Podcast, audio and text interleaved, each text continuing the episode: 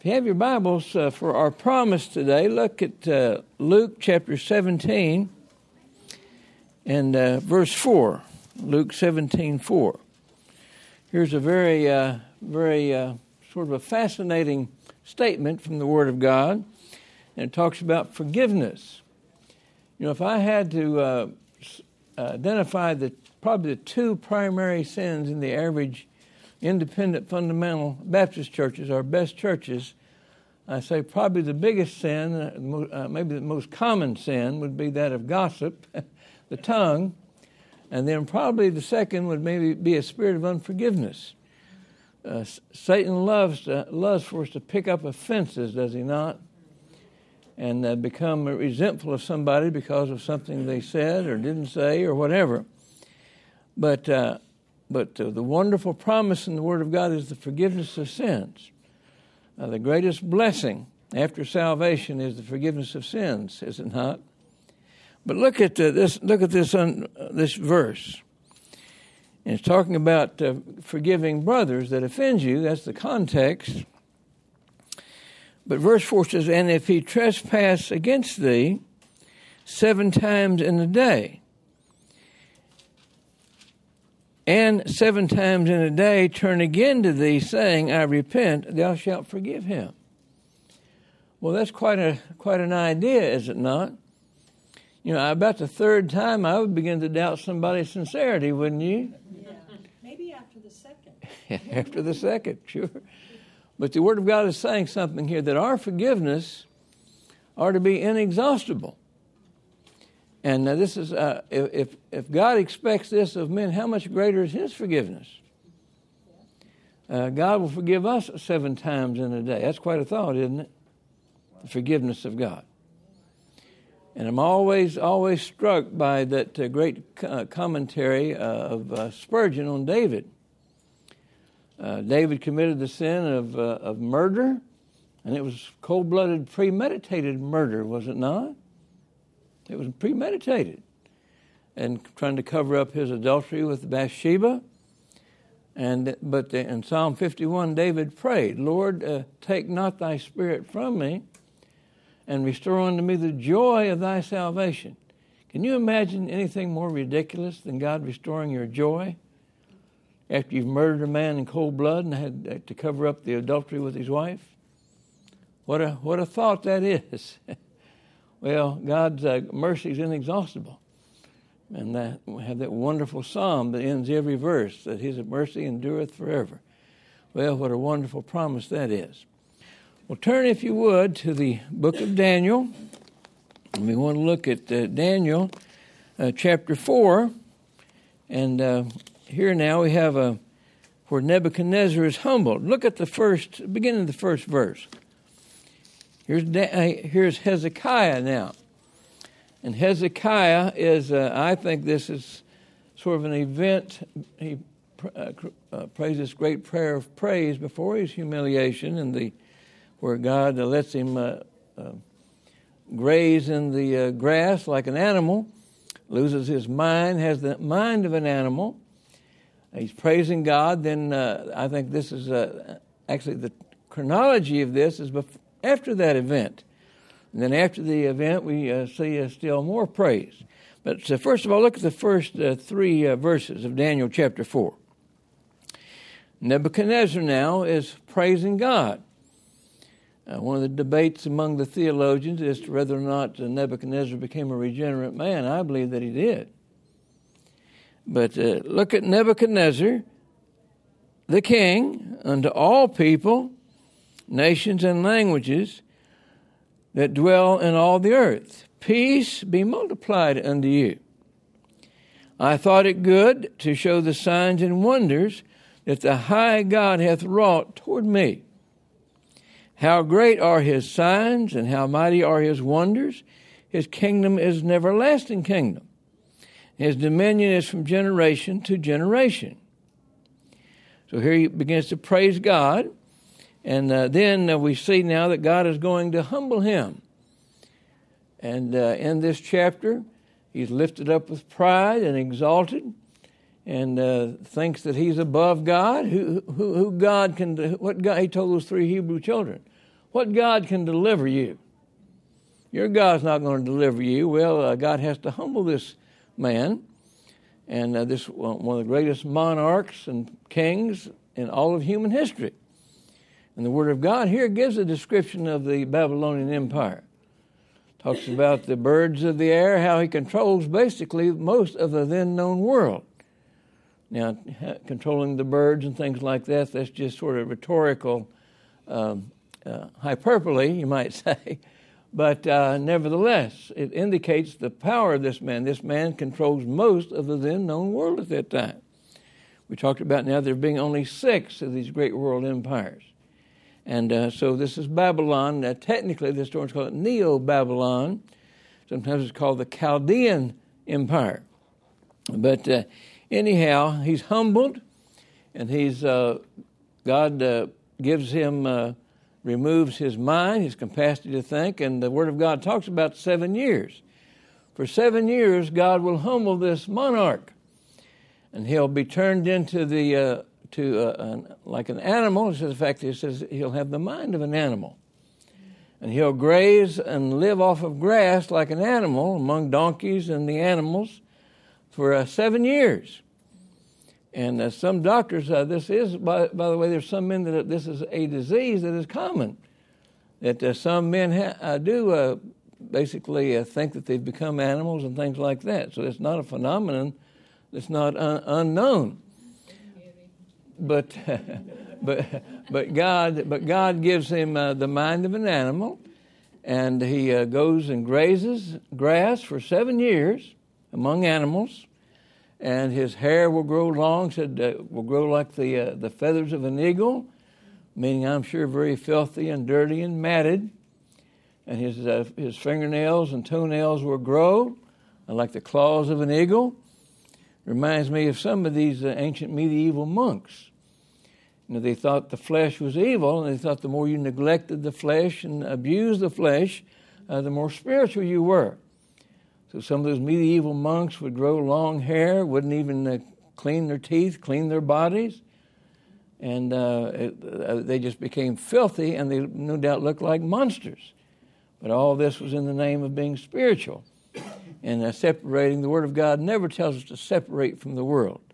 We're to separate from worldly things and separate from sin, but we're to uh, be among sinners and try to reach sinners. This idea of uh, living in a monastery and things like that—that's thoroughly unscriptural. But anyhow, uh, this is the case. Let's pick up the story. Come back to verse 36. Uh, probably, by the way, Daniel will probably rule the kingdom at this time. Remember, Daniel was second in the empire. And so, probably Daniel will actually rule the, the, the great world empire for seven years. And uh, then uh, God will restore Nebuchadnezzar and then I, I believe that here we see all the, uh, the marks, I think, of, of, regeneration, of salvation. Come to, down to, in chapter 4, come down to verse uh, 34. And here we see now God has restored Nebuchadnezzar. In the verse 34, says, And at the end of the days, I, Nebuchadnezzar, lifted up mine eyes unto heaven and mine understanding returned unto me. But by the way, don't you take great confidence, uh, great comfort in the in the uh, providence of God? I don't know of any book in the Bible other than maybe the book of Esther and this book. This book of Daniel shows more how the providence of God. God's in control. God's on His throne, and uh, God uh, sets up kings. He puts down kings. Uh, God uh, determines who gets elected president in America, and He determines who gets unelected, does He not? It's quite a thought. Now, I take comfort in that, don't you? That God controls American politics. Now, there's a lot of things about this that I don't understand. I'm going to ask the Lord when I get to heaven about why He allows some of these people to rule. Uh, maybe we get what we deserve, do you think? Amen. Maybe we deserve what we're getting. But anyhow, uh, God's in control of these things. There in the Psalm 11, I believe it is, where uh, the, the faithless question is asked If the foundations be destroyed, what can the righteous do? That's a faithless question. We see the foundations being destroyed in America today, do they not? They're destroying our constitutional republic. But listen, God's on the throne. That's what the answer to that faithless question is God's on the throne. Uh, God's in control. God does all things well. And uh, maybe, maybe the Lord's getting ready to come back soon. Uh, some of the prophecy scholars think, well, uh, America's got to be weakened and prostrated and, uh, and not become a powerful world influence. Well, uh, we've certainly brought, this nation's been brought to its knees, has it not? Uh, this is in many ways a very powerless country. And, uh, and it's getting weaker and weaker as time goes on. I think our, our debt may just collapse this country. What are we, about 23 trillion in debt now? 30, is it 30 now? Well, uh, but uh, listen, God's on the throne, God's in his holy temple, uh, God's under control. No Christian should lose a night's sleep worrying about our politics. Uh, God's in control, He does all things well. But I don't know of anywhere where we see the greater control of God, the providence of God in, in control of nations. This is what this book is all, all about. We show how God is in control of the future. He brings, He raises these great empires. He, he, he lowers these empires. He destroys. He crushes these empires to dust uh, when He sets up His millennium and so on. And Nebuchadnezzar, at the end, and at the end of the days, Nebuchadnezzar lifted up, says, lifted up mine eyes, and this is Nebuchadnezzar speaking, unto heaven, and mine understanding returned unto me, and I blessed the Most High God. He praised God. And I praised and honored him that liveth forever. You see all the, see the elements of, of saving faith, I think, in these pronouncements here. Whose dominion is an everlasting dominion, and his kingdom is from generation to generation. And all the inhabitants of the earth are reputed as nothing and he doeth according to his will in the army of heaven. Do you see the humiliation now? When a man gets saved, there's always that breaking of pride, and always helping uh, and calling to uh, uh, his attention his sin and his failure. But no man gets saved, gets saved without humiliation, being broken under his sin and, and seeing his sin and so on. In the army and among the inhabitants of the earth, and none can stay his hand or say unto him, What doest thou? You remember he was doing that, wasn't he? What God can deliver you men from my fire furnace? Now he knows. See, all, the whole purpose of him uh, was to break his, uh, the purpose of um, giving him the mind of an animal and grazing in the grass among the animals for seven years. All that was designed to humble him and make him realize that the God, uh, that God is the God of the heavens. The God, God is in control, that He is indeed the highest God. Look at verse 36. And at the same time, my reason returned unto me, and for the glory of my kingdom, mine honor and brightness returned unto me, and my counselors and my lords sought unto me. And I was established in my kingdom, and excellent majesty was added unto me.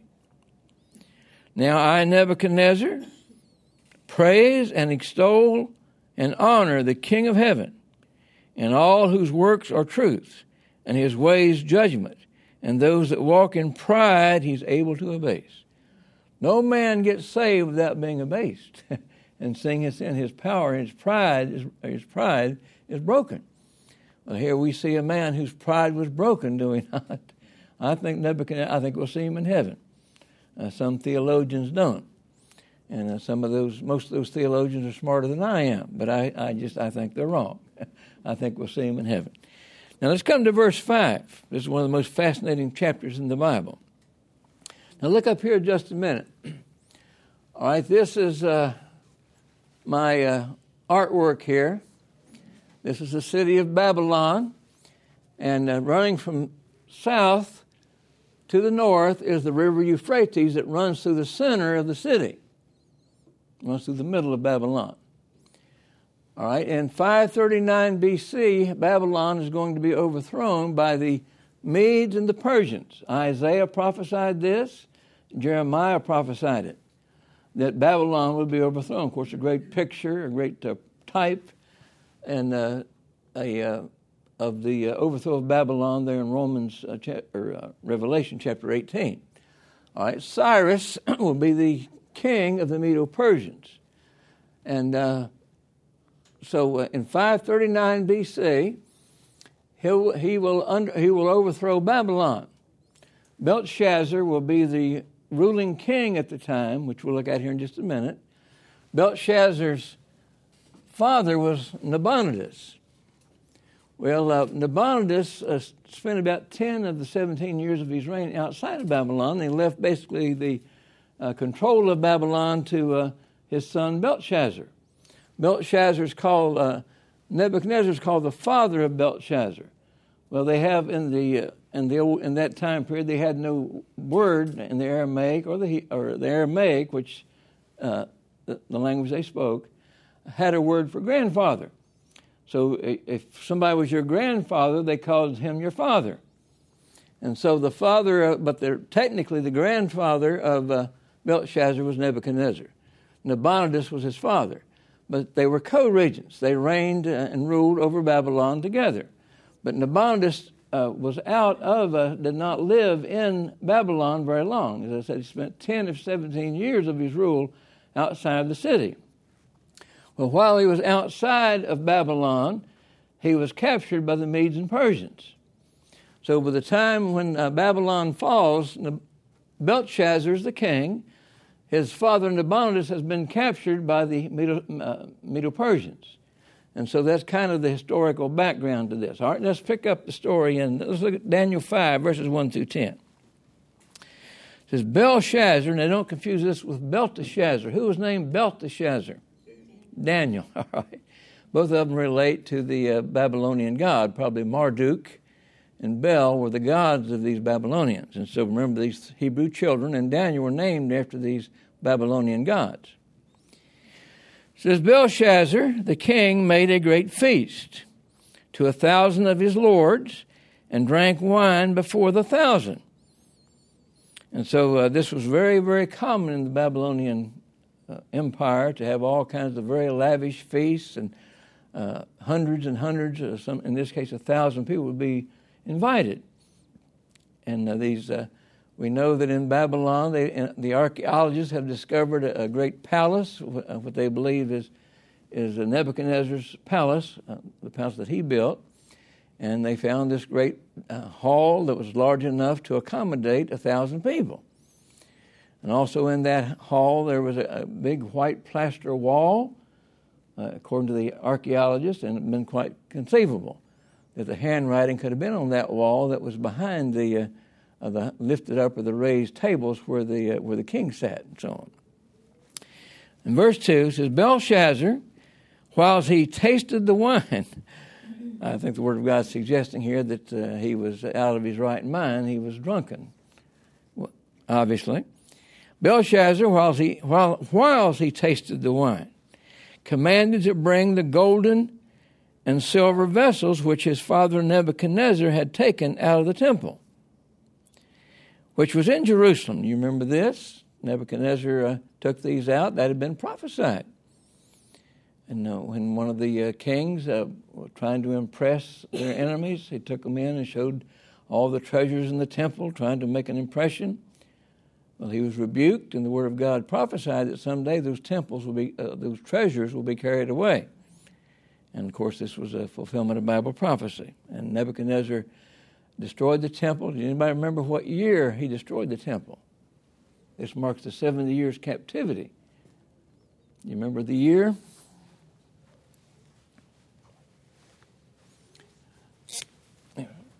Five eighty six BC. And then they built, this is when the temple was destroyed by Nebuchadnezzar. He went in, he, he took all the, uh, the treasures out of the temple, and they carried them off to Babylon. And then uh, the temple will, will be rebuilt in uh, uh, 516. Uh, so if you look at it, it's about 70 years, is it not? Another, another thing, just uh, another uh, issue that they like to debate is what, what period of the 70 years cover. And they've got different dates, but I, I like this because the temple was destroyed and the temple was rebuilt. So I, I like to see the time frame being, uh, being framed by the, uh, by the uh, destruction and the rebuilding of the temple. All right. Belshazzar, while he, while he tasted the wine, commanded to bring the golden and silver vessels,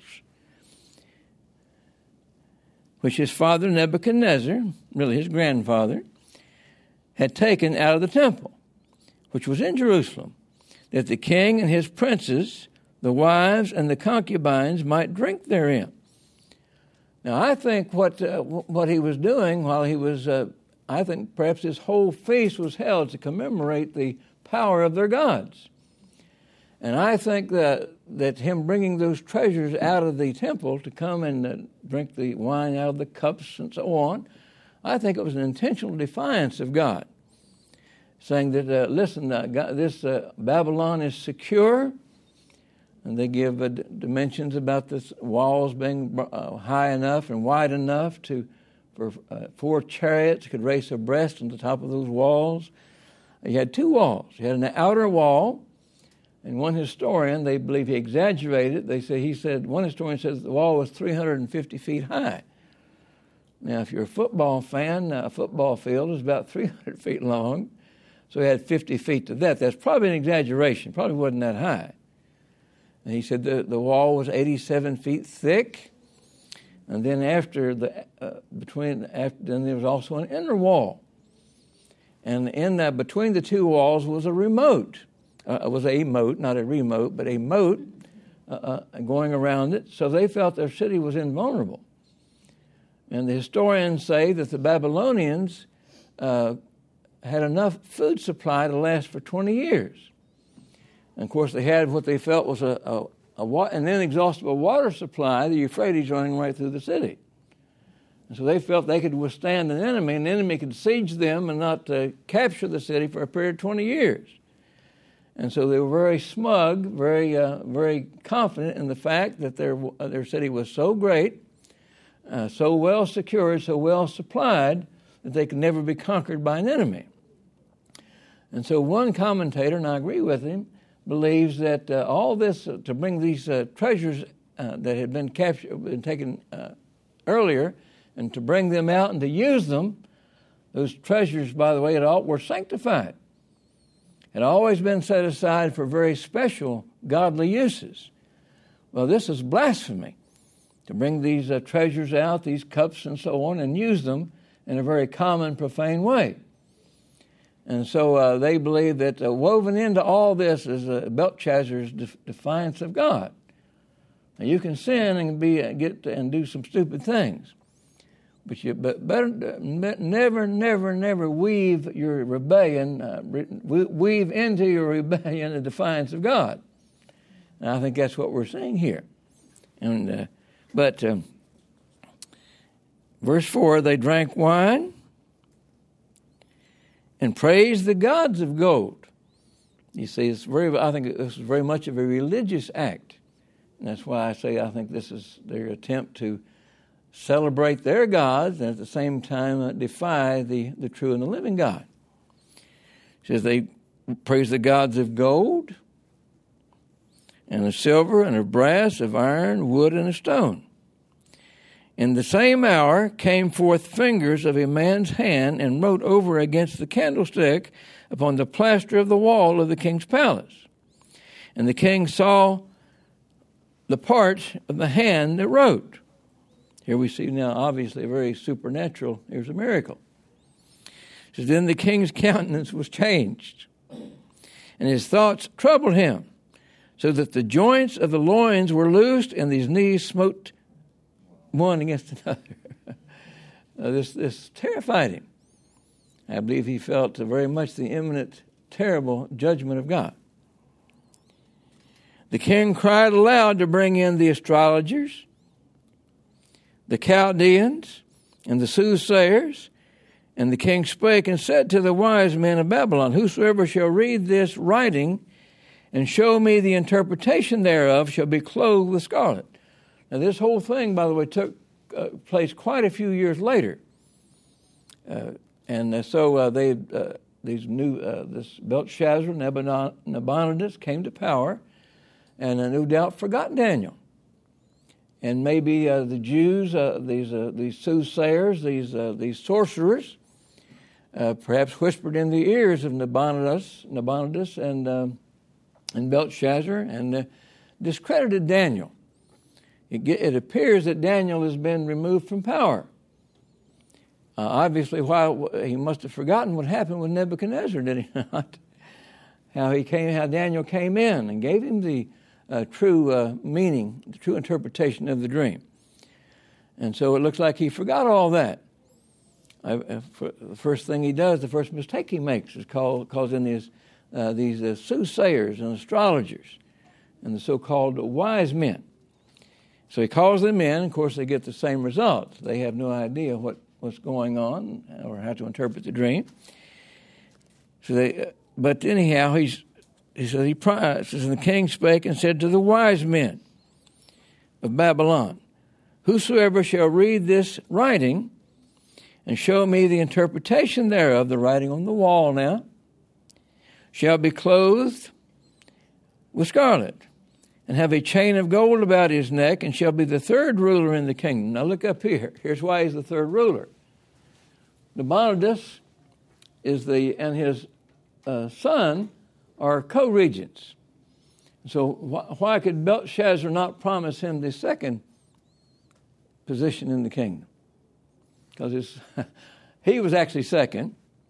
Then Nabonidus his father. So the only office he could offer Daniel would be the third ruler.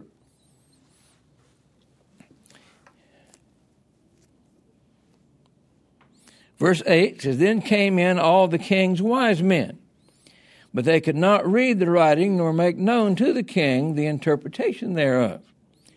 Then was King Belshazzar greatly troubled, and his countenance was changed in him, and his lords were astonished. Now the queen, this is probably uh, perhaps the queen mother, this may be his mother, uh, it's doubtful that it's, his, uh, uh it's doubtful that it's his mother. It's probably Nebuchadnezzar's, maybe one of uh, Nebuchadnezzar's wife. But anyhow, she comes in and then uh, she reminds them of Daniel. Perhaps uh, she was, of course, alive at that time and remember Daniel, and being perhaps the wife of Nebuchadnezzar, understood him very well and remembered him. It says, Now the queen by reason of the words of the king and his lords came into the banquet house. And the queen spake and said, O king, live forever. Let not thy thoughts trouble thee, nor let thy countenance be changed. There is a man in thy kingdom in whom the spirit of the holy gods, and in the days of thy father, uh, uh, meaning really grandfather, days of thy father, light and understanding and wisdom, like the wisdom of the gods, was found in him. And the king uh, Nebuchadnezzar, uh, the, uh, the, father, uh, the king, I say, thy father made master of the magicians, astrologers, Chaldeans, and soothsayers. For as much as an excellent spirit and knowledge and understanding, interpreting of dreams, and showing of hard sentences, and dissolving the doubts were found in the same Daniel, whom the king named Belshazzar. Now let Daniel be called, and he will show the interpretation. Then Daniel comes, and he comes before the king and gives him the interpretation. And uh, look at verse, uh, come over to verse, down to verse 25.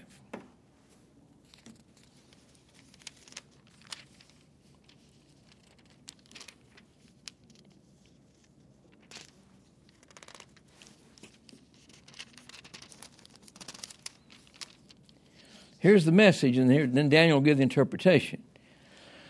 This is what uh, the hand now wrote on the wall. It says, And this is the writing that was mine. Mene, mene, a repetition. The idea means appointed or counted. You've been counted. Basically, it's time to, uh, to assess your situation. Then the, the idea of the, of the tekel, uh, the idea had been weighed in the balances. You've been weighed and you've been found wanting. And then the idea there is uh, accountability there, the Tekel, uh, Tekel and then you, Upharsin means divided. And basically, what this uh, writing is saying that uh, God has weighed you in the balances and you've been found wanting. And now the terrible judgment of God is to fall on you. As a result of this, the kingdom will be divided, it'll be split. And the Medes and the Persians, these are two powers that unite together to overthrow Babylon. Pretty soon the Medes will be merged into the Persians. And this, of course, uh, Cyrus at this very time now. Cyrus and his army, uh, one uh, great debate, uh, Darius the Great, perhaps his general, are outside the walls. They've already captured Nabonidus. Nabonidus. They've captured him already. And these armies are outside the walls. And they can't figure, and they think, well, they're secure, so what? But then what they do, what uh, Cyrus does, his army, in order to capture the city, uh, they'll lower the Euphrates River. So their soldiers can come in under the uh, wall, under the city, in one sense, uh, uh, to uh, capture the city. Well, the way they're able to come in is they begin to drain the Euphrates River at this point. This is running. This is south, north, so the water is running this way, obviously. And so, what Cyrus and his army will do, they'll dig a canal, dig a canal from the Euphrates. The water will run into the a lake, nearby lake, and this will lower the river so low that uh, Cyrus's armies can come in under the city. That's how they're able to capture the city. And of course, all this, all this was prophesied, prophesied by the Lord. All right.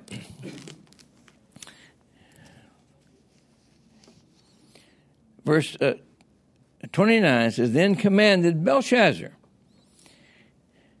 and they clothed Daniel with scarlet and put a chain on, of gold about his neck and made a proclamation concerning him that he should be the third ruler in the kingdom. And remember, Daniel's first response to uh, Belshazzar was uh, when he asked him to interpret the dream was, "Look, uh, uh keep your gold, uh, keep your honors. Uh, I'm not really interested in those things." Why do you think Donald, Daniel would not be interested in those things? What did Daniel know that Belshazzar didn't know at this point? What, what honor would there be in being the third ruler of Babylon at this point? Yeah, he knew that it was going to be overthrown. In fact, overthrown that night. The very time of this feast, it's going to be overthrown. Of course, Daniel was aware of all that. But uh, one of the striking things is tremendous character and integrity you see of Daniel. He's a model of Christian integrity and character, but above all, a model of conviction, is he not? He's not, he's not, he's not moved by worldly honors and praise and wealth. Uh, these, uh, the, the only important thing is being faithful to God. And so we see again this wonderful conviction, such as a rare quality today in, in, among Christians. But anyhow, now look at verse 30. In that night was Belshazzar, the king of the Chaldeans, slain. He was killed and Darius the Median. Now, there's a great debate among all these, but we know Cyrus was the king at this time. Historians tell us that. And so Darius was, uh, some think that it may have been a, a, title for a king, that many rulers would have the, the title uh, Darius, uh, because we know that there are several of these kings that had the same name. So it may have been more of a title than actual, an actual name, but we know Cyrus was the king and that, that's something that uh, a great debate among the theologians. And Darius the Median took the kingdom, being about three score and two years old. He was 62 years old. I think this is, uh, this is Cyrus. And it's fascinating over and over again how through the Word of God we see all the we see history, we see archaeology. History and archaeology has never been disproven, has never disproven the scriptures at any time every archaeological find they make only affirms the scripture. A lot of times, they, for a long time, they believed that when the Word of God talked about the Hittites, that the, well, the Bible must be in error there because there's no record of any Hittite civilization in all human history. Nobody knew anything about a Hittite. Well, some years later, they found that the Hittites had a great empire on, their, on the eastern end of Turkey. Do you know, for a long time, they never believed that there was a man named Pontius Pilate.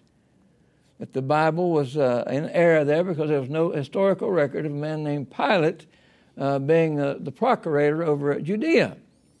I think it was about 1962, they were up around Caesarea and uncovered a great uh, stone. It had the name Pontius Pilate on the name of the stone. Given time, uh, you're going to find archaeology always confirms the Word of God, and they've never been there's never been proven one historical error in the Bible. They thought there were errors, but with time they find out that they were wrong. They uh, one, they accused Luke of making an error one time, and they found out later on uh, that Luke had contradicted Cicero, the Roman statesman. Cicero had written something about history and about a, a region and a locale and he put uh, some city in some region, and uh, Luke in his writings put the city in a different region. And they say, well, we see Luke is uh, wrong because Cicero and Cicero was right. Well, of course, they always want to give the uh, secular historians the benefit of the doubt and not the people of God, the men of God. But they found out later that Cicero was wrong and they, Luke was actually right. And this happened several times. Now, uh, the Word of God, uh, this is God's Word and it's perfect. There's no historical errors, no scientific errors in it, uh, no archaeological errors.